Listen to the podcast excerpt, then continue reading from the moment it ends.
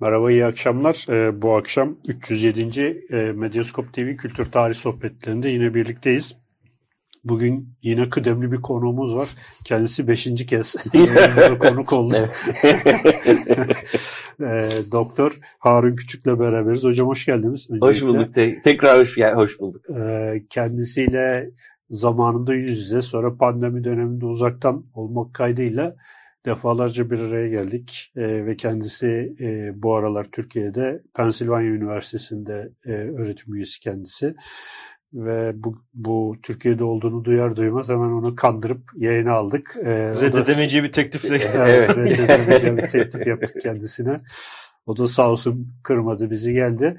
E, kendisinin yayına hazırlanan bir e, kitabı var. Kitabın e, orijinali e, İngilizce ve yurt dışında basıldı. Bu kitap yakında e, çevirisi bitti çıkacak. E, biz de kendisini hazır Türkiye'deyken bu kitap üzerine e, henüz e, çevirisi bitmemiş ama yakında yayınlanır. E, bu kitap üzerine bir yayın yapmak istedik. E, kitabın başlığı İstanbul'da Pratik Doğacılık 1660-1732 bilimsiz modernite üzerine bir metot denemesi. E, bu e, ilginç bir kitap ama bizim zaten daha önce yapmış olduğumuz yayınlarda e, ipuçlarını konuştuğumuz e, e, bir takım meseleler vardı. O meselelerin biraz genişletilmiş hali. E, bu yayının size ulaşmasında bize destek olan bavin.com'a başlamadan bir teşekkür etmek istiyorum ve ben ilk soruyu sorması için sözü uzanıyorum. Soruya gitmeye geçmeden önce şeyi söyleyeceğim. Artık o kadar hızlıyız ki kitap çıkmadan program yapıyoruz. bizden bizden daha hızlısı yok. evet. Kültür KTS hızında. bir de tabii şeyi de unutmamak lazım.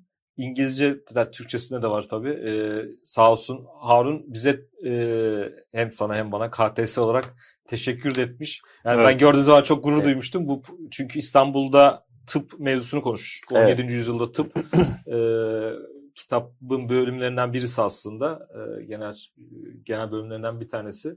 O yüzden öyle bize de teşekkür var. O yüzden o, sa- o sayfayı yırtıp duvara çerçeve. Sağ olsun. Yok ama konuşa konuşa yani insan gerçekten konuşa konuşa netlik kazanıyor. Evet. İnsanın düşüncesinin berraklaşması öyle oluyor. Yani konuşmasa kendi kendine hep karma karışık oluyor. Evet. Ben o yüzden bu programları ıı, bir yönüyle de bu, bu şek yani bu bu şekilde değerlendiriyorum. Yani şey için de verimli olması istiyorum. E, katılan için de e, konunun daha netleşmesi için. Neyse biz konumuza geçelim. E, Haruncuğum şimdi kitabı şekillendiren temel kavram boş zaman diyorsun ve şeyin aslında bir e, İngilizce'deki e, leisure. leisure. Leisure without science without leisure. Sa- tamam science without leisure. Leisure ben Türkçe'ye şey olarak Twitter'da yazdım ama huzursuz olarak tercüme ettim ama aslında böyle e, rahat, rahat. Rahat yani ben herhalde rahat kullanırdım orada da. E, ama işin tabii şeyi çok önemli yani boş zaman kısmı çok önemli. E, yani şöyle ki ama şimdi şuradan başlayalım. Şimdi bir sürü boş zamanı olan insan var. E, işsiz olabilirsin. Mesela işsiz adam ne kadar çok boş vaktin var. Ya otur bilmem ne hani kitap yaz. De, işte boş zaman o boş zaman değil işte o benim bahsettiğim boş zaman. Bu boş zaman nedir? Yani sen çalışma yani işsiz ol, işsiz ol gibi değil. Sen çalışma. Otur. Mesela okula git. Otur dersine çalış. Yani bu yani oradaki çok temel his bence çoğu insanın tanıdığı bir şey. İşte insanın annesi babası evladım sen işte ne bileyim e, bulaşık yıkama, odanı toplama sen otur dersine çalış. Daki, oradaki o olay. Oradaki boş zaman. Yani e, başka iş sayılabilecek şeylerden bir şekilde azat edilmek gerekiyor ve bunu hani toplumsal şekilde yap, yapınca da zaten akademi dediğimiz şey bu. Ee, arkadaşlar siz işmiş yapmayın. Oturun araştırmanızı yapın. Oturun kitabınızı okuyun filan. Hani bu toplumun verdiği destek de çok önemli. Öyle bir boş zaman şey değil. Ee, hani e, hepimizin sahip olduğu akşam Aylak. boşum evet ay, öyle bir aylaklık değil yani. Ki mesela ha şeyi de aklıma geliyordu. Mesela Bertrand Russell'ın Aylaklığa övgü sanırım ismi Türkçesi o yani. Ee, öyle bir şeyi var. Mesela orada da o yazıyor. Hani mesela bir tane Darwin gibi bir insanın çıkması için e, yüzlerce yani İngiltere taşrasında oturan bu zengin asilzade olması gerekiyor. Bir tane Darwin çıkıyor. Yani Hı hı. şey bu hani biraz da. E, çerçeve biraz da bu yönde. Yani aslında şeyde de e, şöyle söylemek gerekir herhalde. Yunan felsefesi de böyle bir şekilde doğmuyor mu? Yani birazcık daha böyle işte şeyleri, ayak işlerini kölelere yaptırıyorlar. Ve Tabii. onu da düş- düşünüyor ama tabii bunun bir şey kısmı da var. Tecrübi bilim gelişmiyor. Sadece teorik olarak e, bir Evet. serpilme var. İşte o teori kısmı biraz şeyle ilgili. Yani eğitim kısmı ile ilgili. Çünkü teori e, nasıl diyeyim uygulamaya baktığınızda esasen hani gerekli gereken emeği azaltan verimliliği arttıran bir şey. Nedir? Hani ben sana her şeyi teker teker anlatmıyorum. Genel bir çerçeve çiziyorum ve bunu sözlü olarak sana atıyorum. Bir derste yapıyorum veya bir kitapta yapıyorum. Sen artık hani o onu anlamak için gereken belki bin saatlik deneyime sahip olmana gerek yok gibi bir şeyi var. E, Aristo çok önemli. Yani benim biraz ben herkese şey derim yani hani böyle siyasi görüş olarak e, sosyalist Aristocuyum derim. E, şimdi Aristo'nun şöyle bir ilginç tarafı var. E, çok da konuşal, konuşulan bir şey değil. Yani Aristo mesela nasıl biridir derseniz Aristo bir kere çok zengin biridir. Aristo zamanında Atina'nın en zengin adamı. Çünkü bu işte gidiyor e, şeyi İskender'e hocalık yapıyor. Şeye dönüyor. Atina'ya dönüyor ve kendi işte Likeon denilen okulunu açıyor. Likeon okulu da esasen Platon akademisinin bir türevi ama diyor ki daha büyük olsun diyor. Yani 10 katı falan boyutunda bir şey açıyor. Ee, ve Aristo'nun mesela bütün az çok şey yani bu lensten okuyunca bir sürü fikri yere yerine oturuyor. Aristo işte gidiyor Atina'nın en zengin adamı olarak geliyor bir tane okul açıyor. Ondan sonra işte onun ünlü Nikomakos'a etik kitabında yani en güzel hayat ilime bilime felsefeye adanan hayattır gibi şey yapıyor. Orada ben şunu çok güzel görüyorum. Gitmiş gerçekten sırf bunu icra ederek dünyalığını yapmış Aristo Atina'ya gelmiş okulunu kurmuş aynı şeyi herkese satıyor şu anda gibi bir şey var. Yani hani çok böyle materyal sebepleri indirgemeye kalkarsak eğer bence Aristo'nun çok zengin bir adam olduğunu da biraz göz önünde tutmamız lazım. Hani e, Aristo kadar zengin bir Aristocu olmamıştır diyebilirim. Evet. Yani o yüzden mesela bu işte yani altın çağ anlatılarının çoğunda gerçekten bir altın var orada. E şey de öyle işte İslam'ın altın çağı var mıydı yok muydu hani bilim alanında. E, yani oradaki düşünürleri beğenirsin beğenmezsin ama orada gerçekten bir söz konusu olan bir altın var. Yani bu işte Bağdat'ta çevirileri yapanlar falan çok inanılmaz ayda bir kilo altına çalışıyorlar bu adamlar. Evet. Yani ayda bir kilo altına ben de çeviririm ya. Yani Evet. Süryanice'den, Yunanca'dan ne, hangi dilden isterseniz yaparız abi. Öğreniriz Öyle, hepsini. ya öyle bir maddi gerçekliği var ya altın çağların çoğunu mesela Osmanlı altın çağında da öyle bir şey var. Ee, hani orada gerçekten bir para var ortada. Ee, yani dediğim gibi hani sonuçlarını beğenirsiniz beğenmezsiniz ne kadar olmuştu ne kadar olmamıştı sonrası ne kadar iyiydi ne kadar kötüydü ama altın çağ anlatıların benim en azından benim karşıma çıkan bütün altın çağ anlatılarında şöyle bir somut gerçeklik var. Altın çağ diye bahsettiğimiz dönemde başka dönemlerde bulunmayan bir takım paralar ödenmiş, Evet. emekler verilmiş. Öyle görüyorum yani. Hocam şimdi siz e,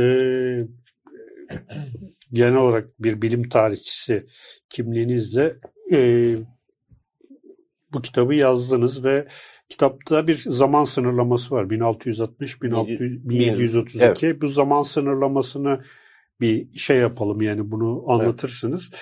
E, ama esasen yani e, daha önceki yayınlarımızda da konuşmuş olduğumuz bir e, bir takım başlıklar var. İşte bu pratik doğacılık kavramı. Ondan sonra bir, bu nedir yani pratik doğacılıktan neyi kastediyoruz? E, ve bilimsiz modernite.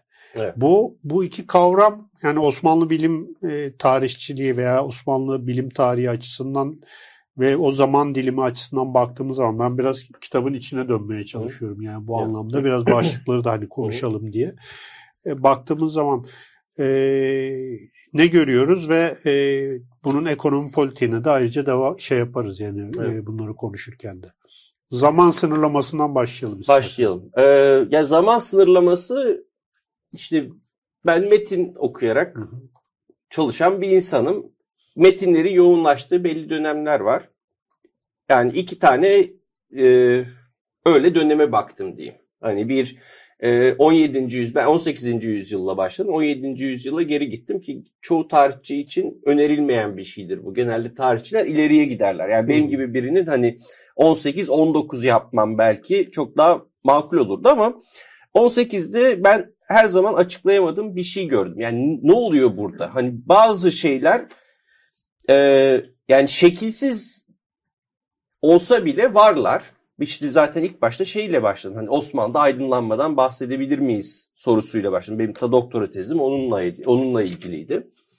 Yani bahsedemiyoruz ama esasen bahsedemememizin sebebi hiç öyle düşünülen şeyler değil. Bahsedememizin sebebi İslam değil, Osmanlı'nın bağnazlığı değil, totaliteryen işte despotluk değil. Yani bunların hiçbiri değil. Bir şey eksikti. Yani bu ne ne oldu? Ne oldu da böyle bunu bulamadık diye 17. yüzyıla girdim. 17. yüzyılda bu şey gerçeğini buldum ve o yoldan da gittim. Hatta o anı da hatırlıyorum. İşte bir Secencelül Eflak diye bir kitap var. Zaten kitabın bölümlerinden biri onunla ilgili. Kitapta demeyeyim yani bir çeviri böyle 30 30 yapraklık filan bir şey. Ee, onu okuyordum. Aynı zamanda Şevket Pamuk'un para tarihini okuyordum. Aynı zamanda da Pierre Bourdieu'nun Pascalca Düşünceler kitabını okuyordum. Şimdi bunu ben hep böyle bu arada benim hani çalışma metodum budur. Böyle genelde e, birbiriyle ya alakası var ama nasıl alakası var çözemedim dediğim şeyleri aynı anda okumaya çalışıyorum. O zaman biraz netlik kazanabiliyorum.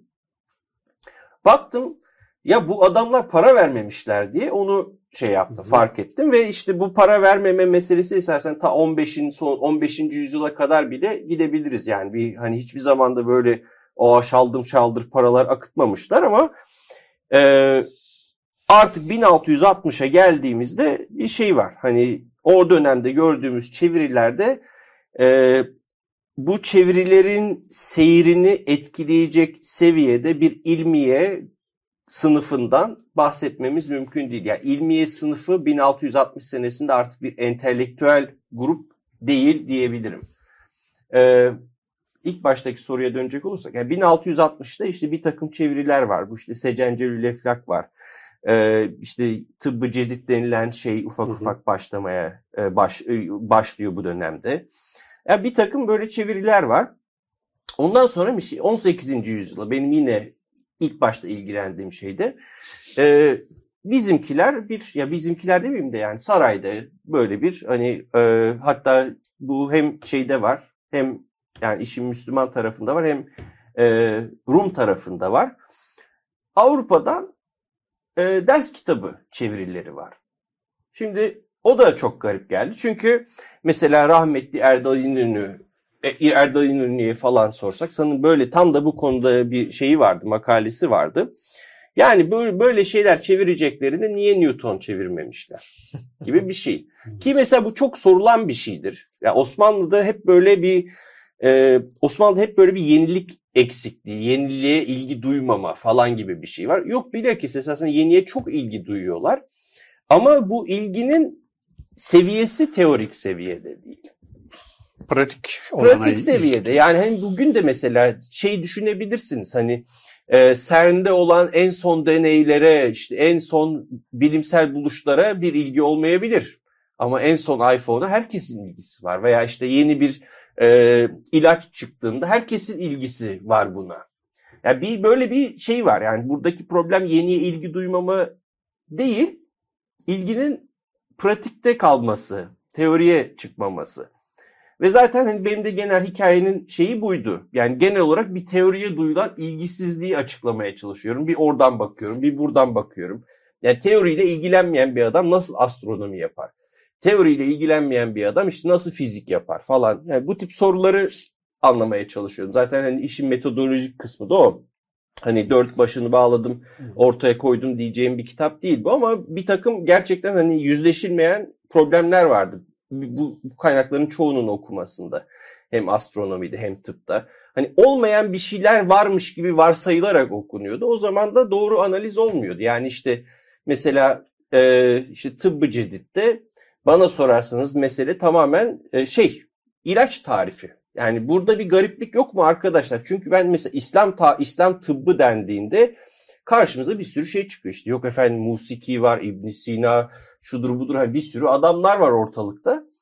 Ama tıbbı cedid dediğimizde yani yani yeni ilaç tarifin bu adamlara verilecek cevap al sana yeni merhem olamaz. Yani burada bir başka bir dönüşüm olmuş ki bizim için yenilik böyle işte atıyorum yeni bir anatomi kitabı değil, yeni böyle bir teorik bir şey, bir şeyin teorik anlaşılması değil, yeni bir ilaç tarifi olmuş. Yani nasıl olmuş ki tıp alanı böyle bir şeye indirgenmiş ve bizim yeni tanımımız, eski tanımımız tamamen ilaç üzerinden ola gelmiş gibi evet. bir meseleye geliyor.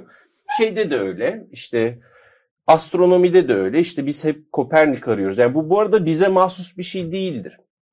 Yani her yerde vardır bu.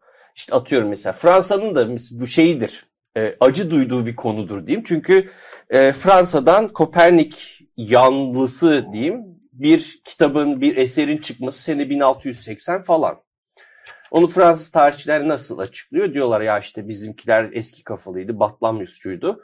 Ama baktığınızda yo esasen Batlamyusçu. Sizde astronomi yokmuş kardeşim diyorsunuz. Yani hani anlatabiliyor muyum? Yani şey Kopernikçi değilsen Batlamyus Batlamyusçusundur diye bir şey yok.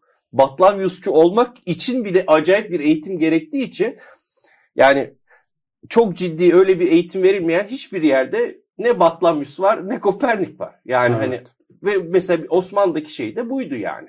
Ee, benim baktığım dönemde, benim baktığım kaynaklarda gördüğüm buydu.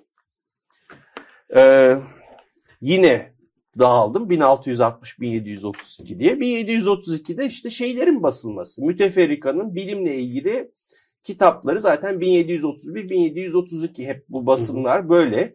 E, o da ilgimi çekti. Onu da çok çözebildim diyemeyeceğim ama çünkü müteferrika e, 1730 öncesinde yani 3. Ahmet devrinde patrona isyanından önce daha böyle yani sözlük basıyor, tarih basıyor, öyle şeyler basıyor. Ne oluyor ki 1731, 1732 şak diye böyle işte mıknatıs, astronomi, şey, coğrafya falan öyle bir hale geliyor.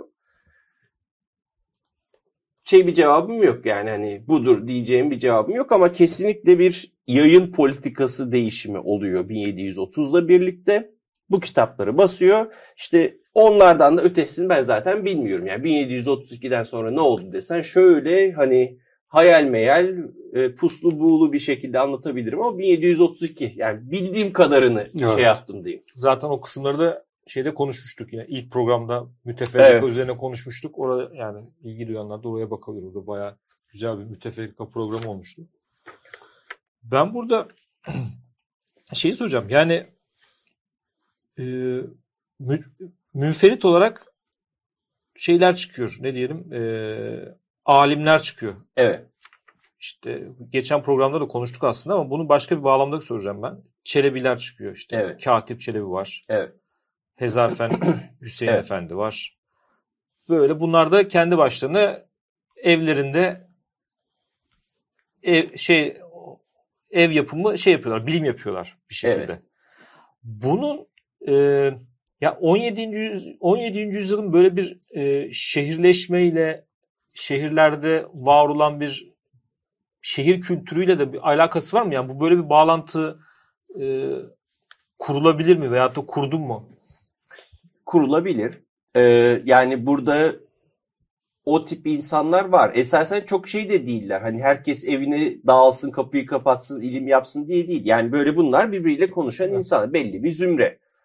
Yani işte Hezarfen, Panayot, e, Eremya falan hani bu insanlar birbirleriyle konuşan insanlar. Bunlar çok dar bir zümre ama. Yani 4 kişi 5 kişiden bahsediyoruz. Ee, ki yani evet Çelebiler çağı var ama Çelebiler çağında çok Çelebi yok. Az Çelebi var. Ee, Daha sonra işte Katip Çelebi vesaire insanlar 18. yüzyılda okumaya başlıyor ve 18. yüzyıl zaten bürokrat, Osmanlı bürokratı dediğimiz insanlar bu model üzerine çıkıyorlar diyeyim. Yani e, Çelebiler çağı bittikten sonra o Çelebi özelliklerine sahip insan sayısı çok daha artıyor. Yani 18. yüzyıl sonunda yani Katip Çelebi meşrep çok daha fazla adam bulunabiliyor. Yani öyle bir şey var. 17. yüzyılda pek yok, azlar yani.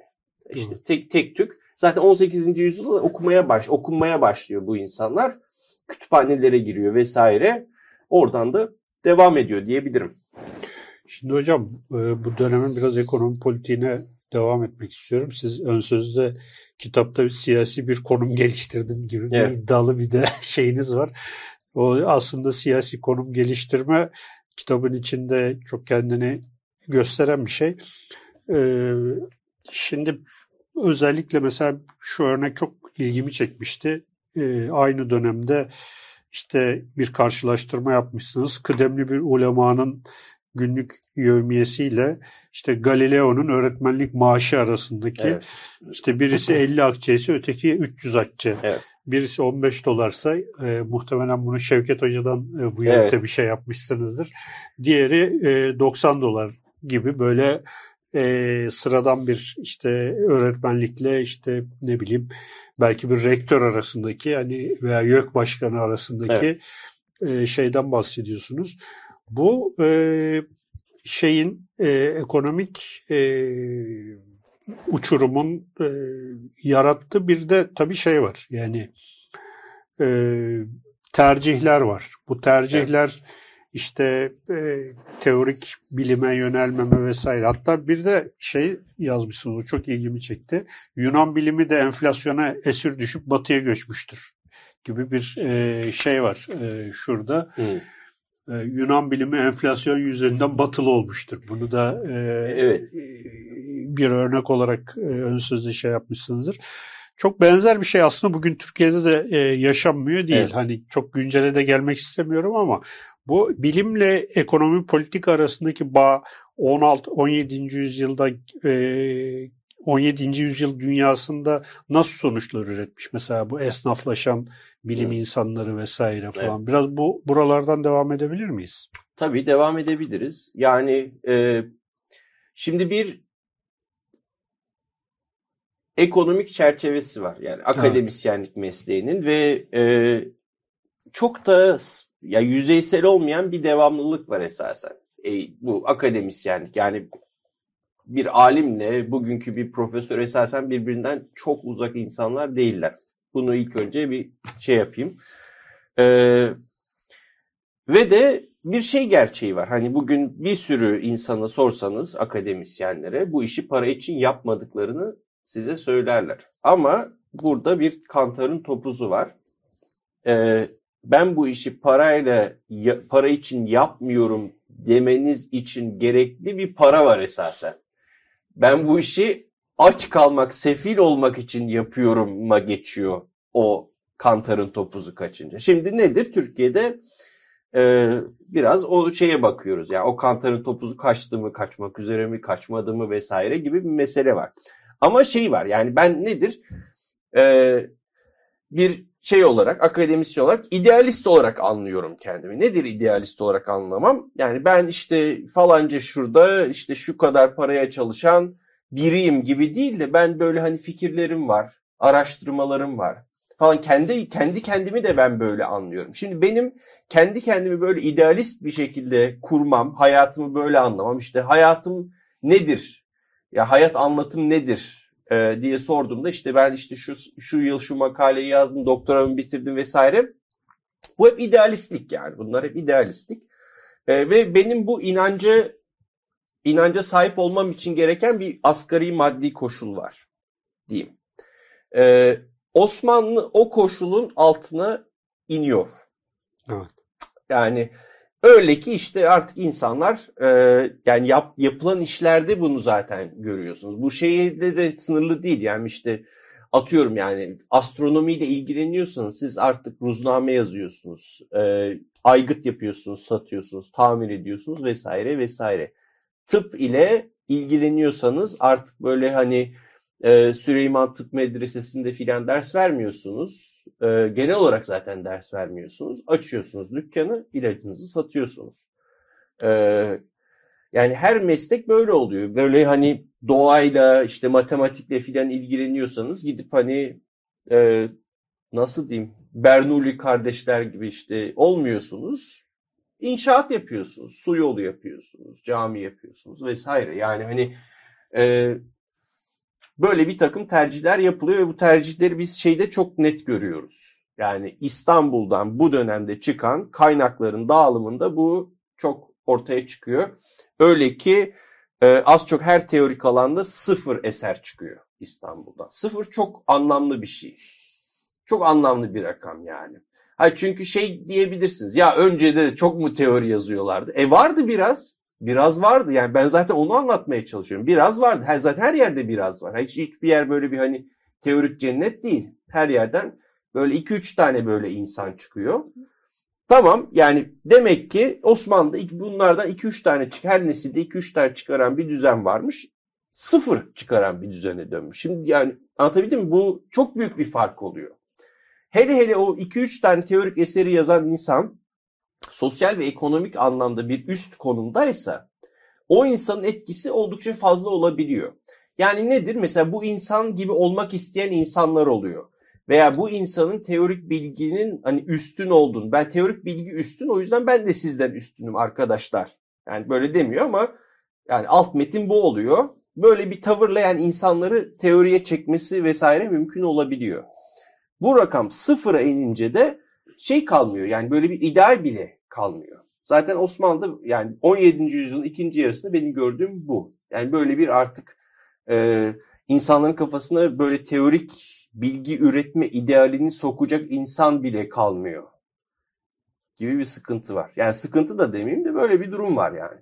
İşte birazcık da o, o, o işin bir tarafı da bu pratik doğacılık nedir dersek bizim hep bulmayı beklediğimiz ve önemsediğimiz teorik bilginin tamamen ortadan kaldırıldığı bir durumda insanların doğayla nasıl haşır neşir oldukları. Yani doğayla ilgili bilgi edinmek istiyorlarsa nasıl şeyler öğrenmek istiyorlar.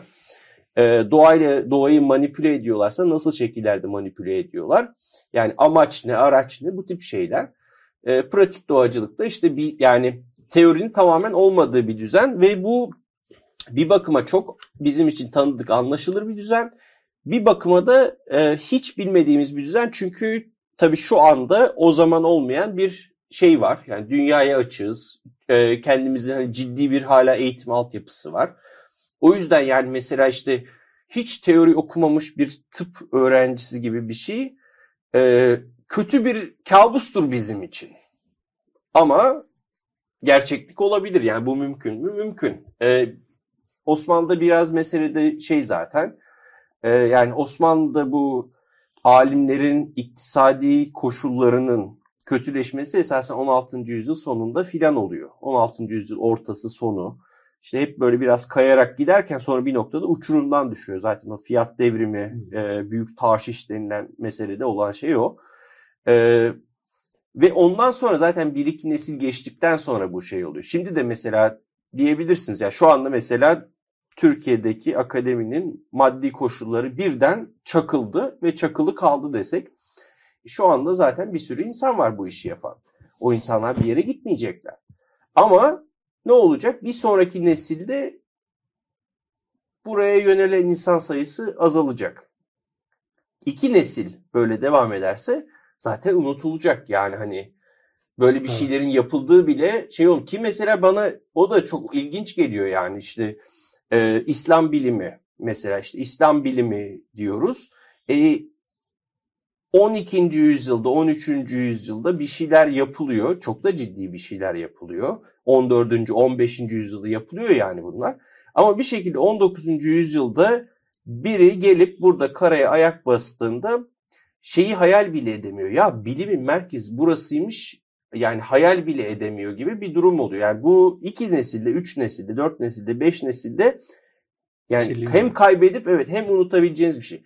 Yine çok ilginç bir şey. Ee, bunu belki siz Evliya Çelebi grubunuzda şey yapmışsınızdır, irdelemişsinizdir. Evliya Çelebi mesela İstanbul Rasathanesi'ni kursa kursa Ali Kuşçu kurmuştur diyor. Takiyüddin gibi bir adamın varlığından bile haberdar değil. Yani diyor ki herhalde diyor Ali Kuşçu döneminde ki başka kim olabilir? Ali Kuşçu döneminde bunlar bir rasathane yapmışlar herhalde diyor. Yani o e, düşünseniz yani ne şeyin tarihi 60-70 sene sonra.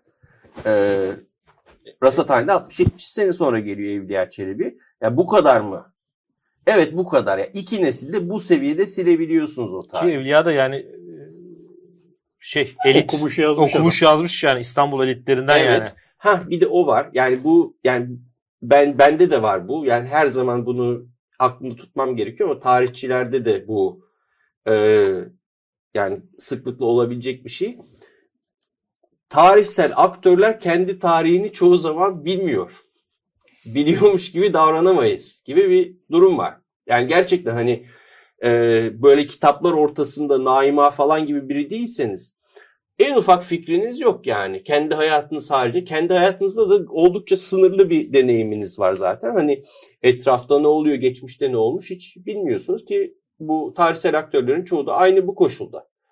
Ee, evet yani o seviyede bir hafıza silinmesi olabiliyor işte. 2-3 nesilde e, bu dönemde Osmanlı'da kimsenin şeyden haberi bile yok yani. Ya mesela şu, bu pratik bilim mevzusunda, pratik doğalcılık mevzusunda şey demişsin. Yıldız haritaları çıkarıyorlar. Hı hı. Hastaları iyileştiriyorlar. İksirler üretiyor. Evet. Şiirler yazıyor, vergi topluyorlar. Bu kadar. Yani normal. Evet. Hepsi çok böyle e, gün, gündelik, pratik. Yani Evet. aslında bir yanıyla da şöyle düşünmek şöyle düşünmek gerekiyor. Hayatta kalmaya çalışıyorlar. Evet. Bence Yani- kesinlikle o. Zaten işin şeyi sırrı o yani. Hani çünkü yani bilimin şey gibi bir tarafı var. Ee, yani bilimin böyle bir din gibi gözükmesinin bir sebebi e, ya bilimin sonuç vermesi çok uzun vakit alıyor. Yani bugün bile işte ben hep o örneği şey yaparım. Yani Nobel alan insanlar mesela 80 yaşında 90 yaşında insanlar çıkıyorlar orada Nobel'i alıyorlar. Artık belleri tutmuyor, gözleri görmüyor vesaire. Ne için Nobel alıyorlar? 20 yaşında, 30 yaşında yaptıkları işler için. Yani bu insanların yaptığı işin emek vermesi 50-60. Yani ha gayret ahiret için çalışmışlar yani. Yolunda görmeyebilirlerdi gibi bir durum var. Çoğu da görmüyordur yani. Çoğu da görmüyordur tabii. Ama işte mesela böyle bir zaman skalası var. Yani e, bu skalayı yapabilen, yapan var, yapamayan var. Yani Evet. o skalayı işte size sağlayacak yani böyle yaptığım işin emeğinin vermesi, eme, em- eme- yaptığım işin meyve vermesi için 50 sene 60 sene beklerim deme, deme- diyebilmeniz için sizin o 50-60 sene boyunca bir rahatlık seviyesinde olmanız lazım. Değilseniz de günlük işlere şey yapıyorsunuz, odaklaşıyorsunuz. Ki mesela şey de diyebilir misin? Osmanlı pragmatizminden çok bahsedilir. Yani alanda e, şeydir. Yani konuşulan, tartışılan bir mefhumdur. Osmanlı'da bizim pragmatizm dediğimiz şey zaten kısa dönemcilik. Yani günü kurtarmacılık. Şeye bağlayacak olursak, boş zamana bağlayacak olursak yani boş zaman bir bakıma toplumsal da bir şey. Yani nedir? Osmanlı'nın genel olarak bir ülke olarak, bir devlet olarak boş zamanının olması gerekiyor. Yani nedir? Hani şu cepheden bu cepheye, şu ayaklanmadan bu ayaklanmaya, şu krizden bu krize değil. Biz arkadaşlar 10 senelik kalkınma planı çıkarıyoruz ve 10 senelik ne planı çıkarıyorsak öyle yapacağız. Ee, işte atıyorum mesela bana sorarsanız hani bu kuruluş dediğimiz dönemde böyle bir takım şeyler olmuş. Yani bir, bir kafa rahatlıkları olmuş, planlı bazı şeyler planlanılmış, büyük projelere girilmiş vesaire vesaire. Bunlar hep şeyin göstergesi. Yani toplumda stabil bir şey var veya devlette stabil bir şey var. Biz önümüzü görebiliyoruz. Elimizdeki kaynakları da en iyi şekilde kullanarak kendimize iyi bir gelecek üreteceğiz gibi bir şey. Ama siz her gün günü kurtarıyorsanız ki bu da bence yani günümüzle bağlantılı bir şey. O zaman zaten siz bu şeyi ya- yani top, ne bilim insanları için yaratabiliyorsunuz ne toplumun geneli için yaratabiliyorsunuz ne devlet için yaratabiliyorsunuz. O zaman hep böyle günü kurtara kurtara kurtara kurtara gidiyorsunuz. Evet. Ki işlemeyen bir formülde değil yani bence zaten hani çok etkileyici Osmanlı'da çok etkileyici olan şey bu kadar uzun süre dayanmış olması imparatorluğu. Peki orada Harun şeyi nasıl nerede görüyorsun o kırılmayı? Mesela başta kuruluşta böyle bir e, uzak görülü, ileriye yatırım yapan devlet planlama Evet. ofisi. Devlet haklı. devlet haklı. Geldi de sen söyledin. Evet. Öyle bir şey var diyorsun ama bu nerede kırıldı? Yani bu fiyat devrimi mi? E, Enflasyon mu bizim be- belimizi büktü? enflasyon, celali isyanlar, işte bu küçük buzul çağı denilen şey. Bunların hepsi zaten az çok aynı zamanda olan Evet. şeyler. Çok kötü bir dönemden geçmişler. Yani onu biliyorum. Hani bunun böyle bir tane tarihini koyamam ama 16. yüzyılda bir ara ve şeyde de bağlantı değil. Mesela 1660-1732 tarihlerini seçerken ben şeye de özen göstermiyorum. Yani ben burada şu veya bu padişahın kendi başına bir fark yarattığını düşünmüyorum. Yani burada herhangi bir padişahın e, yani ötesinde bir takım dinamikle toplumsal, iktisadi dinamikler var. E, o yüzden şey diyemem yani tak şu günden itibaren artık bitmiştir diyemem ama 16. yüzyılda özellikle ikinci yarısında bayağı bir güç bir dönemden geçiyorlar. Hayatta kalıyorlar ama pek çok şeyde bence Osmanlı kaybediyor. Yani şeyde filan da bu böyle. Yine 16. yüzyılın ortalarında sonlarında neler var diye şey yaparsak. Mesela Walter Feldman vardı. Çok da hani sevdiğim bir akademisyendi. Çok da görüştüğüm bir akademisyendi. Musiki tarihi çalışır o. 17. 18. yüzyıl üzerine çalışır. O yakın zamanda e, bir makale yayınladı. Dedi ki ben yani bakıyorum senelerdir bakıyorum 17. 18. yüzyıl musikisine. Benim son olarak diyeceğim şudur 16. yüzyıldaki saray musikisini 17. 18. yüzyıl müzisyenleri bilmiyorlar. O bilgi kaybolmuş. Yani böyle bir şey oluyor yani 16'dan 17'ye geçerken gerçekten bir yıkım oluyor. Ee, yani evet bir kötü bir şey yani iyi bir şey olmuyor kötü bir şey oluyor. Ondan sonra buradan zaten çıkış bizim 17. 18. yüzyılda gördüğümüz. Evet. Aslında bu sen Evet. şeyin e, Baki Hoca'nın o Second Empire dediği mevzuya da gelmiyor mu yani aslında? Evet. evet.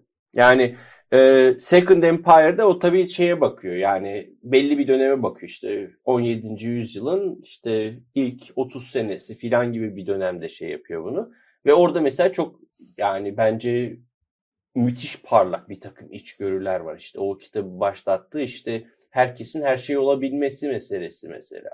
O bence çok şey bir şey. Yani mesela Osmanlı'yı yani çoğu insan şey hayal ediyor herkes işte babasının işini yapıyor. Herkes hani aynı sosyal sınıfta fakir fakir işte havas havas yani anlatabildim mi? Böyle bir şeyle görülüyor. Ama de hiç öyle değil 17. yüzyılda Osmanlı. Yani az değil fazla sosyal hareketlilik var. Yani çok üsttekilerin çok dibe düşebildiği, çok diptekilerin çok tepeye çıkabildiği bir şey. Ee, evet fazla hareketli bir toplum beklemediğimiz kadar hareketli bir toplum ve hatta yani biraz kitapta benim anlamaya çalıştığım şeylerden biri de bu. Yani Osmanlı hakkında söylenen pek çok şeyin esasen tam tersi daha akla yatkın. Yani çok sosyal hareketliliği fazla bir toplum, az bir toplum değil. Ee, işte yani çok ciddi eşitlik de var bence bu şeyle gelen. Yani herkes, zengin olan herkes yeni zenginleşmiş, fakir olan herkes yeni fakirleşmiş. Yani bir şey yok. Hani ortada böyle bir ciddi bir sınıfsallık durumu yok. Hı hı. Herkes yani gücünün yettiğine gibi bir durumda. Söz konusu. Hocam şimdi bu genel anlatı e, vardır. Siz kitapta bun- buna da itirazınız var. O kısmı biraz konuşmak istiyorum. Yani gerileme paradigması içinde hani Evet. bunu e, İslami muhafazakarlık olarak açıklayan bir e, şey var. Siz buna karşı çıkıyorsunuz ve e, burada e, medresenin çöküşü ile birlikte e, okuma yazması kıt bir mealciliğin e, toplum hayatına Evet. e, hükmettiği bir e, veya işte güçlenmeye başladığı bir süreçten bahsediyorsunuz. Bu medresenin çöküşü e, meselesi önemli bir mesele. E, bir, bir bu gerileme paradigması içinde İslami muhafazakarlık meselesini biraz hani açmak isterim. Evet. Hem de bu medresenin çöküşü ve bu bu boşluğu dolduran başka aktörler nelerdi? Biraz bunlarda e, girelim isterseniz. Şimdi medresenin çöküşü şöyle bir şey bana sorarsanız. Şimdi bu iktisadi koşullar kötüleşirken medresede medreselerin sayısı artıyor. Yani İstanbul'da 300 tane falan medrese var bu dönemde. O Ka- bir Kahire karşılaştırması da yapmışsınız. Yani hatta. yok böyle Mesela bir Kahire'de yani çok az. İslam tarihinde böyle bir şey yok. Yani İstanbul'da var, Bursa'da da çok olduğunu duydum. Yani bir böyle medrese patlaması var. 300 500 yani Şimdiki üniversiteler gibi. tabii İstanbul'da bugün kaç? 49 50 tane falan üniversite var. şey apartman üniversiteler var bir sürü. Ee, şey diyebilirsiniz bu arada. Yani hani çok ben Osmanlı'ya zaten bunların mayası bozuk olarak falan bakıyorum derseniz o zaman şey diyebilirsiniz. Ya herkes işte aile servetini muhafaza etmek için vakfa atmış. Kimisi Vakfiye. çorbacı yapmış, kimisi medrese yapmış diyebilirsiniz ki burada ben şey yapmıyorum. Yani hani şöyledir böyledir demiyorum ama bu şüpheyle yaklaşan insanlar olabilir. Ee, medresenin o çökme meselesi de şöyle bir şey. Bazı şeyler çökmüyor. Yani Osmanlı e, fıkıh konusunda yani nasıl diyeyim hukuk pratiği konusunda yükselişte. Bu dönemde yükselişte. Yani iyice yani e, kuvvetli detaylı bir şekilde hukuk icra ediliyor mu? Ediliyor. Ve sayısı da çok fazla bunların. Yani o yüzden o yüzden mesela şey de- demem. Hani ya hiçbir şey bilmiyordu bu arkadaşlar bunlar filan demem. Yani bence hukuk icra ediliyor bu dönemde. Ee, şeye çok karşı çok şüpheliyim. Yani mesela bu dönemde işte bu adamlar çok muhafazakardı, içe dönüktü filan falan değil. Çünkü bu sözle bunu yapan insanların esasen çok bir İslam bilgisi yok. Yani biraz şey de o. Ben bilimlerden bahsediyorum ama yani ona göre bir şeyim olsa benim tahsilatım olsa aynı şeyi İslam bilimlere de taşırım ben.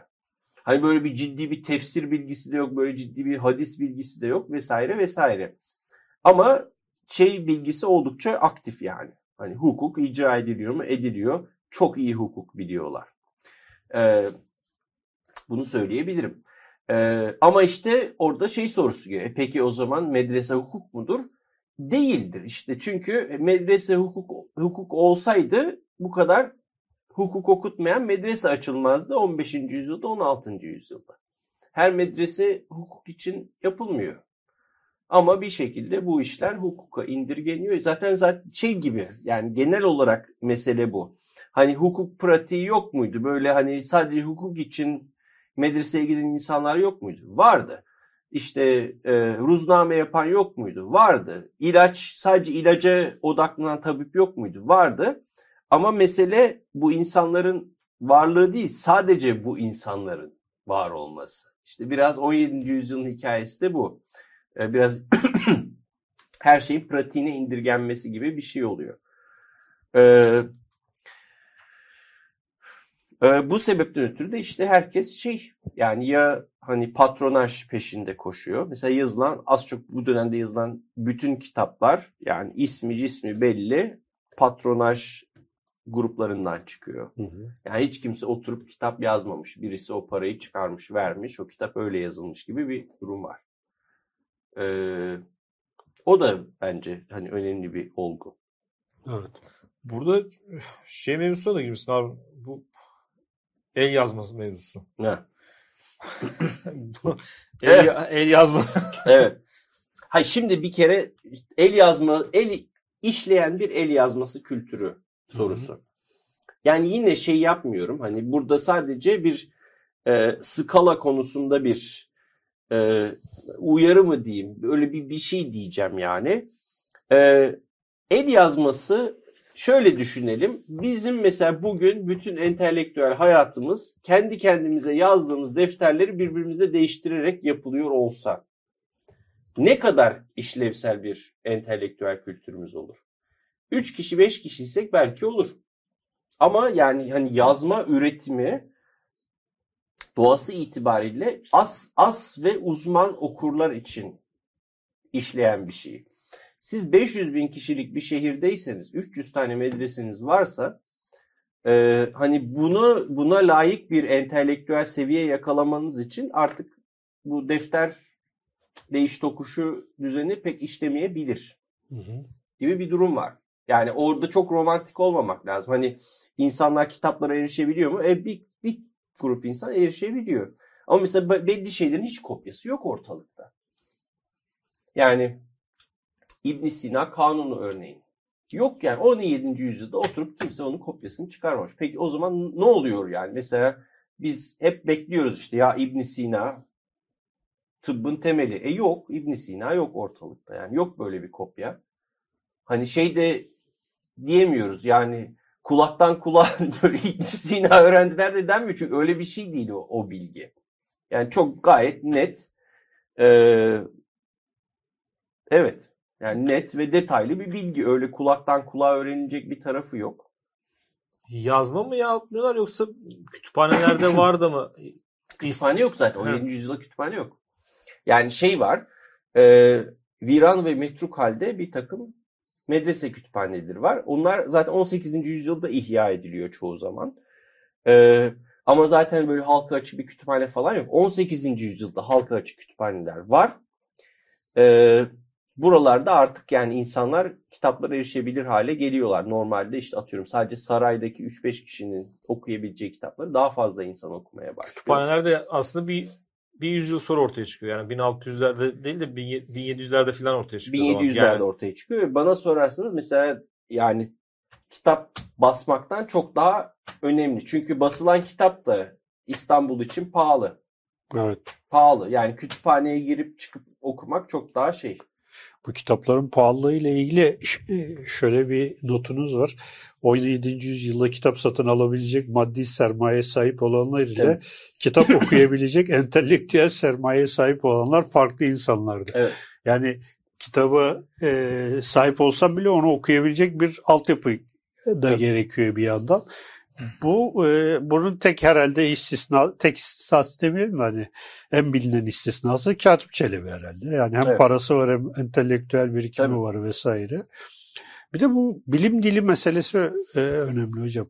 Siz burada hani genel olarak bir şey vardır ya ön kabul. Yani bilim dili Arapçaydı vesaire. Evet. Siz İstanbul'da bunun e, tam tersi olduğunu e, yazmışsınız. Bu konuyu biraz açabilir miyiz? Tabii açalım. Yani Şimdi Esne-i Selase şeyini çok kişi bilir işte. Yani Türkçe, Farsça, Arapça. Ee, benim meslektaşım yani Pensilvanya'da meslektaşım Cemal İlyas. Ee, o şey çalışır, Mevlevilik çalışır. O şimdi yeni bir kitap çıkarmak üzere. Onun iddiası 17. yüzyılda Farsça Osmanlılar için ölü bir dil haline geldi. Hmm. Gibi bir şey var. E, Arapça içinde belki aynı şeyi söyleyebiliriz. Yani Arapça öğrenmekle ant yani Arapça esasen tabii ki bugün de canlı bir dil. Bir sürü Arap insan var. Her yerde varlar. Ama mesela bu mesafe, entelektüel mesafe yani zamanında bir Araplar yazmışlar Arapça şeyler gibi bir mesafe oluşuyor. Yani 17. yüzyılda olan şeylerden biri bu. Ee, yine bu konuda net bir fikir beyan etmeden şeyi de söyleyebilirim. Ee, yani bizim Osmanlı aliminin Arapçası dillere destan kötüdür. Hmm. Kötüdür yani işte e, yine 18. yüzyılda bir şey gönderiliyor bu yani Safavilerin artık son döneminde bir grup insan gönderiliyor. Ee, orada Hazin Lahici diye bir yani böyle alim şair falan gibi bir şey var. Yani Şeyhülislam falan gidiyor buradan. Diyor ki yani bu Şeyhülislam hiçbir şey bilmiyor diyor. Yani bu kadar hani aa şöyle alimdir böyle alimdir diye karşımıza gelen insanda pek bir şey yok diyor. Yani ki bence burada şey de değil. Hani ay çok utandım yani nasıl bilmez gibi bir derdim de yok benim. Sadece öyle bir şey değil artık. Alim olmak da öyle bir şey değil. Şeyhülislam olmak da öyle bir şey değil. Yani şey gibi düşünün. Bugün işte atıyorum Cumhuriyet Başsavcısı olan insanın e, ne bileyim işte tutunamayanlar romanını okumamış olmasından ötürü ayıplamak gibi bir şey. Evet. Yani öyle bir şey olmuş yani alimlik öyle bir yola evrilmiş gibi bir durum var. Ee, bir de şey var yani hani e, hani Arapçanın size avantajlı olduğu şeyler var, avantajlı olmadığı şeyler var. İşte atıyorum yani dediğim gibi mesela İbn Sina okumuyorsanız eğer ilaç tarifiyle sizi ise sizin işiniz o zaman ben işte şeye gittiğimde, kapalı çarşıya gittiğimde falan ben oradaki şeyle nasıl alıyorum bu malzemeyi? Orada bir Arapçalık bir durum olmayabilir. Olabilir de bu arada. Yani Mısır tüccarında alıyorsunuzdur. Yani oradaki Arapça terimin bir önemi vardır. Ee, çok çeviri var. Yani bir sürü şey Türkçesi mevcut. Yine genel olarak pratik şeylerin Türkçesi mevcut. Hatta bu dönemde ilk defa birileri oturuyor bildiğim kadarıyla bir Türkçe tefsir çıkıyor. Kur'an tefsiri. Ee, yani bir Türkçe şeyi artıyor bu dönemde. Ee, Arapçada yani çok istisnai durumlar haricinde ben pek kullanıldığını görmedim. Ee, Arapça işte yani tek tük metinler var. Hı hı. Böyle Arapça, Arapça olan. Genellikle çok kısa metinler. Ee, hatta ve hatta şey de diyebilirim. Bir takım metinler de Türkçe yazılıyor, Arapçaya çevriliyor çünkü okuyanlar Arap diye. Mesela işte atıyorum siz burada bir kadısınız, bir şeysiniz. Sizi sürüyorlar. Ki genelde öyle oluyor o dinamik. Sizi sürüyorlar. İşte atıyorum mesela Şam'da, Kahire'de e, buradaki mesela İstanbul'da bildiğiniz ilaç tariflerini oradaki okuyucuyla buluşturmak için mesela bu kitabı oturup Arapça yazıyorsunuz gibi şeyler oluyor. Ama en azından benim baktığım şey- alanlarda Arapçanın bir pek bir kıymeti yok. Bu dönemde kalmamış artık. Yine in, inkitaya uğramış diyorsun. Yani şeyle 16. yüzyılın o şey 17. yüzyılın katastrofik ortamıyla Evet. ölü diller şeyine geçmiş yani. Biraz öyle yani. Farsça ile birlikte belki Arapça için de şey diyebiliriz yani. İstanbul'dan bakılınca az çok bir ölü bir dille yani Latince gibi, antik Yunanca gibi filan. Ama Bir şey. sonrasında yine o- o- e, 18. yüzyılda 1700'lerde tekrardan Arapçadan tercümeler başlıyor. Mesela e, geçen programı dinledim. Hı. E, ibn Sina tercümesi yapıyorlar. Tabii İbn Sina tercümesi, e, İbn Haldun İbn tercümesi. Haldun tercümesi yapıyorlar. Evet. Yani Ben- mesela ama işte şey de var. Şimdi benim de biraz anlamaya çalıştığım mesele bu. Yani böyle bir insan yok 17. yüzyılda.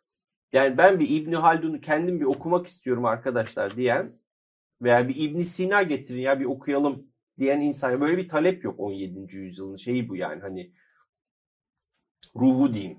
Evet. E, 18. yüzyıl o yüzden mesela biraz 17. yüzyıla tepeden bakan bir yüzyıl. Yani bu 17. yüzyılın düzenini biraz hor gören hani daha böyle muteber bir şey istiyoruz biz diyen insanlar var. Ki bence hani 3. Ahmet döneminin hani böyle özelliklerinden biri biraz tiksiniyorlar yani Bu 17. yüzyılın yani herkes ilaç, herkes fal, ya bir, bir başka bir şey olsun. Yani aslında baktığın zaman birbirinden farklı yani hep şey diye düşün.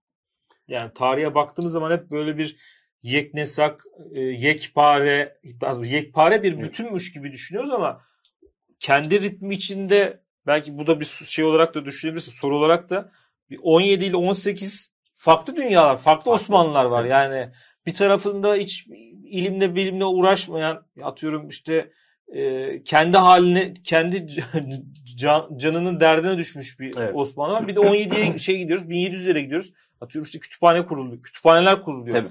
O e, kütüphanelerin halk kütüphanelerinin kurulması o- 18'de 18. yüzyıl. Evet. E, tercümeler keza öyle. Tabii. Yani birbiriyle farklı bir şey var. Tabii. Farklı bir Osmanlı var 100 yıl içinde. Şehirciliğe de yansıyor. Mesela e, şimdi Lale Devri dediğimiz işte 1718-1730 Evet. onun ön- sonrasında da mesela İstanbul'da çok büyük meydan çeşmeleri yapılmaya başlanıyor. Evet. Özellikle bu 3. Ahmet ve 1. Mahmut işte bu Topkapı şey Tophane'deki meydan çeşmesi, Üsküdar'daki meydan çeşmesi Evet. falan e, birçok meydan çeşmesi yapılıyor. Şimdi normalde meydan çeşmesi yani bir zihniyet değişiminin aslında ürünü. Çünkü insanları meydanlara çağırıyorsun. Yani Evet. sokağa çağırıyorsun. Evet. O meydan e, o me- yani işte İtalya'daki fontanalar vardır ya böyle Evet. çeşme ve meydan ilişkisi falan. Ee, belki işte 28 Mehmet Çelebi'nin gidip gelmesi işte o ilk Batı ile Hı. olan şeylerin de etkisi vardır ama hani e, o içe kapalı toplumun e, şehircilik anlamında da dışarıya doğru açılması, işte dünyayla ticaret yapması, şudur budur. E, Cemal Hoca da işte bunları hani çalıştı e, vesaire. E, bu aslında her şeye yansıyor. Yani 18. yüzyılda e, kaçınılmaz olarak zaten toplumun Dinamikleri de belki böyle. Biraz bunları hani konuşurken onlar benim aklıma geldi. O yüzden böyle bir ek yapayım dedim. Araya kaçak tebliğ yapmış gibi. Yok yok bence evet yani bir bir kere bir sınıfsal yapı değişimi var işte mesela 17. yüzyılda belli hani e, işte lakaplara bakıyorsunuz. 17. yüzyılda herki hep fiziksel işte yok boynu eğri, e, çolak, topal bilmem ne hep böyle yani. 18. yüzyıla geçiyorsunuz herkes birden zade oluyor. Bir şey zade, şu zade, bu zade. Mesela işte şey e, Bir soyluluk şeyi mi başlıyor acaba yani bir anda? Evet yani çünkü mesela öyle bir iktisadi altyapı oluyor işte bu çiftlik malikane ile birlikte Evet. hani nesil neredeyse nesilden nesile aktarılan bir zenginlik var. O zenginlikle birlikte herkes bir şey oluyor yani hani önünü görüyor diyeyim. Öyle bir şey durumu var. Ee, o sınıfsal yapının bence değişmesiyle ki bunu işte yani Hülya Can Bakal e, çok yani şu anda aktif olarak yaptığı şey bu işte yani birikime bakıyor, servet birikimlerine bakıyor. Ee, var yani bir 18. yüzyılda bir birikim oluşmaya başlıyor. Yani o zaman nedir? Bir burjuvalık var Osmanlı'da. 18. yüzyılda bizim yani tanıdığımız, bildiğimiz kimilerimizin de sevdiği şekliyle bir burjuva kültürü oluşuyor. Yani nedir? Sırf hani para meselesi değil. Hani türedi paşa diye bir olay var 17. yüzyılda. 18. yüzyılda o onu yapmamaya pardon dikkat dikkat ediyorlar. Yani herkesin hani soyu sopu belli, iyi aileden gelme filan her işe böyle insanları koymaya çalışıyorlar. 18. yüzyılda işte e, biz mesela sen tanıdığımız şekliyle diyeyim hani Osmanlı'nın bu e, hiyerarşik toplum yapısı çok 18. yüzyıla uyan bir şey. 17. yüzyılda böyle bir şey yok. 17. yüzyıl yani herkes karışık gibi bir şey Evet. şeyde de belli oluyor. Mesela bu tamamen spekülatif bir şey ve keşke bir- birisi bunu çalışsa diyorum. 17. yüzyıl mesela albümlerine baktığınızda mesela işte Fazıl Ahmet Paşa'nın falan böyle resimlerini görüyorsunuz. Takmış takıştırmış yani böyle altınlar, elmaslar, zümrütler bilmem ne bilmem ne. 18. yüzyılda mesela işte atıyorum bir Damat İbrahim Paşa albümde mesela Damat İbrahim Paşa'yı gördüğünüzde gayet sade giyiniyor adam. Hı. Ben buradan ne anlıyorum? Mesela 17. yüzyılda ben zengin ve güçlüysem benim bunu göstermem lazım. Çünkü kimsenin haberi yok zaten. Herkes olabilirim. 18. yüzyılda öyle bir derdim kalmıyor benim artık. Yani gösteriş yani kendi sosyal statümü dışarıda böyle tak, takıştırarak göstermeme gerek yok gibi görünüyor. Bu tamamen işte spekülatif bir şey ama benim mesela e, albümlerde çok bana çok çarpıcı gelen şeylerden biri bu. Yani 17. yüzyıldaki insanların ne kadar takılı, 18. yüzyıldakilerin de ne kadar takısız olduğu. Zengin yani şöyle şundan da bak şuradan da bakabiliriz. Ee, yani bir geri şey olduğu için ekonomik bir çöküş olduğu için herkeste olmuyor. Herkeste Evet. var olmayan şeyi göstermeye çalışıyor. Ee, 18'de bu zenginlik herkese yayıldığı için yani ayırt edici bir şey değil artık.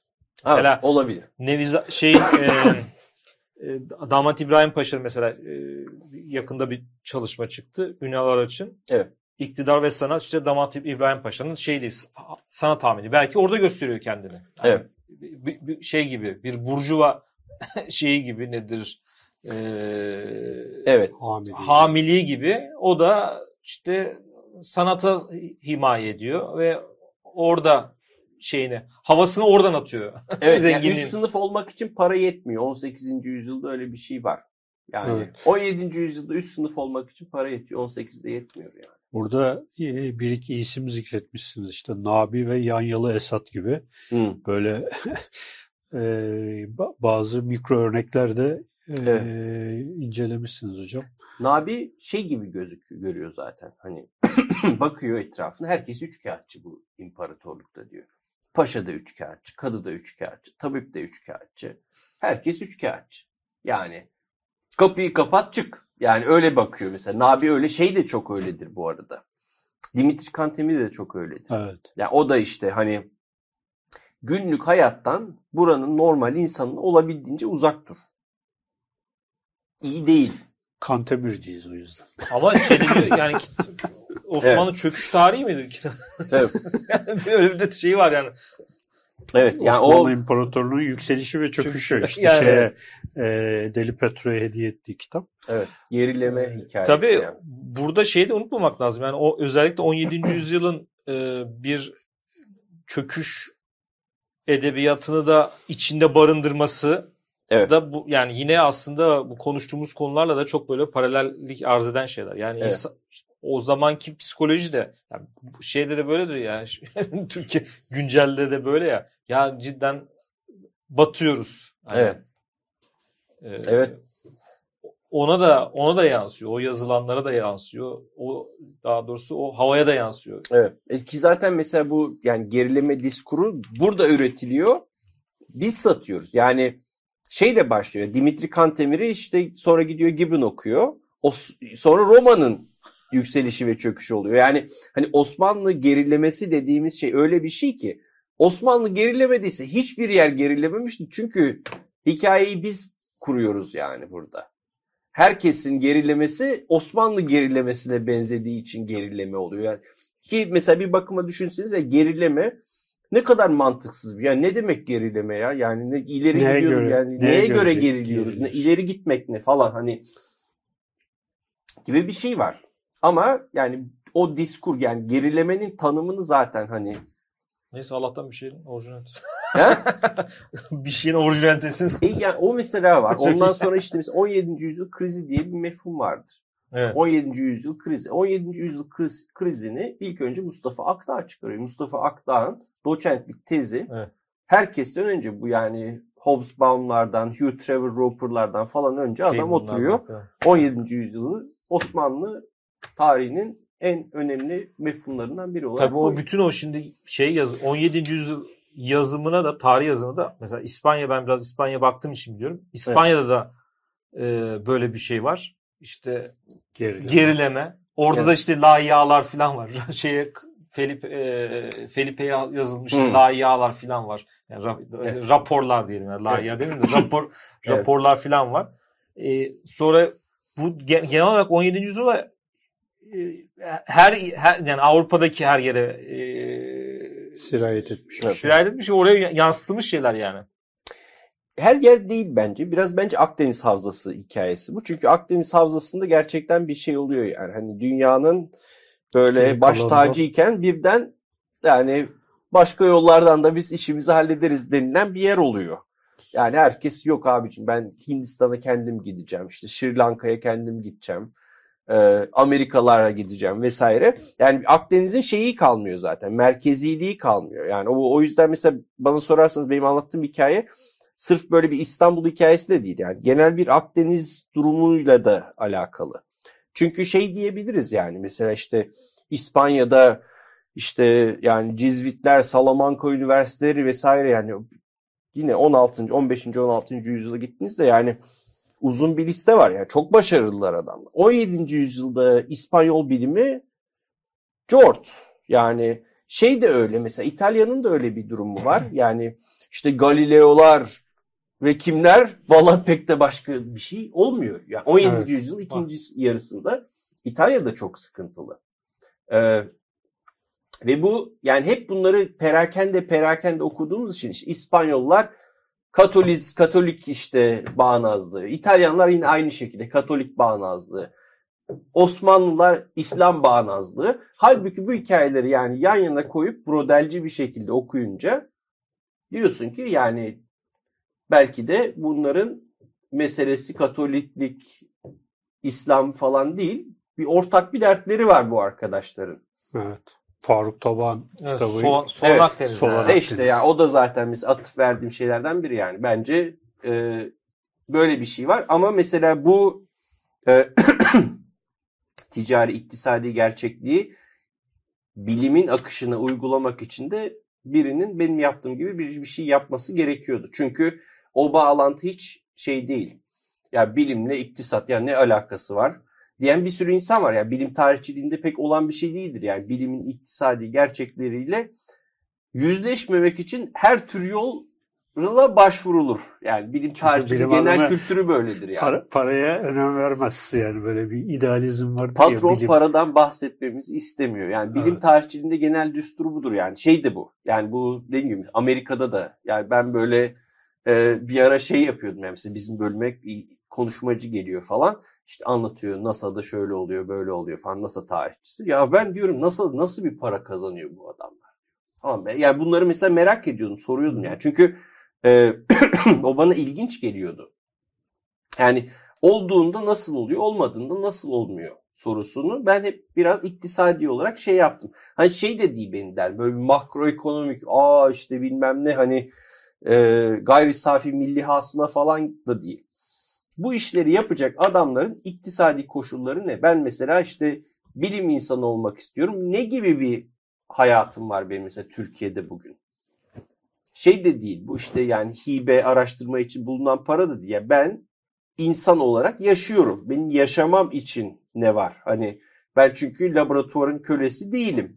Laboratuvara para vermeniz benim hayatımı iyileştirmeyebilir. İyileştiriyor mu? Ne iyileştiriyor? Nasıl bir hayat? Yani bu tip şeyleri ben çok merak ettiğim için böyle yani bu bilinen esasen birkaç tane tarihi birleştirince böyle biraz da beklenmedik bir sonuç çıkıyor. Benim kitabımın şeyi o zaten. Evet. Burada şeyi de hatırlatıp e, ben sözümü bitiriyorum. Boris Hesse'nin kitabı var. Newton'un Principia'sının Hı. e, toplumsal ve iktisadi Evet. kökleri. Herhalde e, bu, bu şeyin nedir? Bilim dediğimiz şeyin de çok böyle toplumsal ve de iktisadi Evet. bir şeyi var, temeli var ve yani bundan bağımsız böyle soyut şeyler değil. Hani oturup Aa, ben bunu Newton yani onu Principia'yı Evet. o, o amaçla yazmıyor. Yani oturup böyle soyut soyut bir şekilde düşünüyorum. Evet. Bunu yazdıktan sonra 6 sene sonra kurşuna dizildiğini de anarak Hessen'i evet çünkü ya Hessen'in orada başka bir derdi var. Yani benim meslektaşım Karl Hall var. Karl Hall bu konularda yazıyor, çiziyor ama e, onun kafasında şöyle bir şey var. Yani Hessen Hessen'in zamanında fizik eğitimi Rusya'da. Rusya'da fizik eğitiminde işte bu şeyi e, yani Einstein'dır hani Bohr'dur falan bunları okutmak istemiyorlar. Bunlar çok burjuva diye. O da cevaben esasen yok esasen burjuva fizik sizin okuttuğunuz Newton fiziğidir falan gibi ona tekabül ediyor yani o alt metin o oluyor. Ee, Hessen'i ben çok okudum yani o dönemde 1930'lar çok ciddi bir yani Marksist bilim tarih yazımı var. İkinci Dünya Savaşı ile tamamen siliniyor bunlar. Yani en azından batıda çıkmıyor bunlar. Ruslar filan devam ediyorlar bu konuda ama batıda çıkmıyor. Hessen'i ama ben mesela şeyi e, yanlış buluyorum. Yani o Newton okumasını ben yanlış buluyorum. Şu anlamda yanlış buluyorum.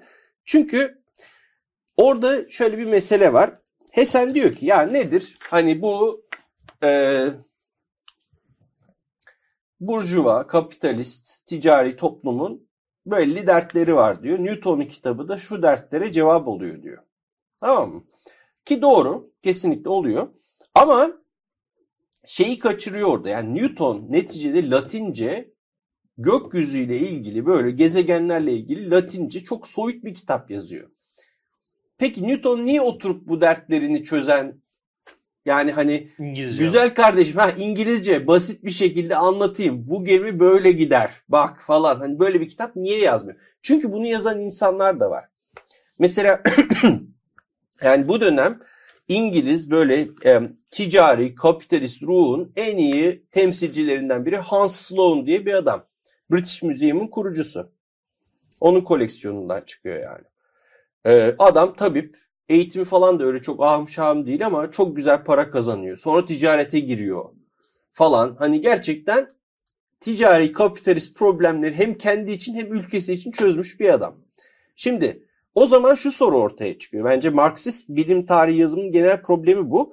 Yani bu bahsedilen maddi gerçekliğe çok daha yakın yaşayan, bu dertleri çok daha direkt çözen insanlar var. Neden Newton buraya mesafeli olabiliyor? Bu problemleri niye cevap verse bile mesafeli uzaktan şey yani dolaylı şekillerde cevap veriyor. İşte kitabın biraz şeyi de bu. Boş zaman meselesi. Çünkü bu zihinsel mesafeyi oluşturan şey o boş zaman Evet. gibi. Yavaş yavaş toparlayalım. Toparlayalım. Hocam çok teşekkür ediyoruz Ben yayınımıza teşekkür katıldığınız için.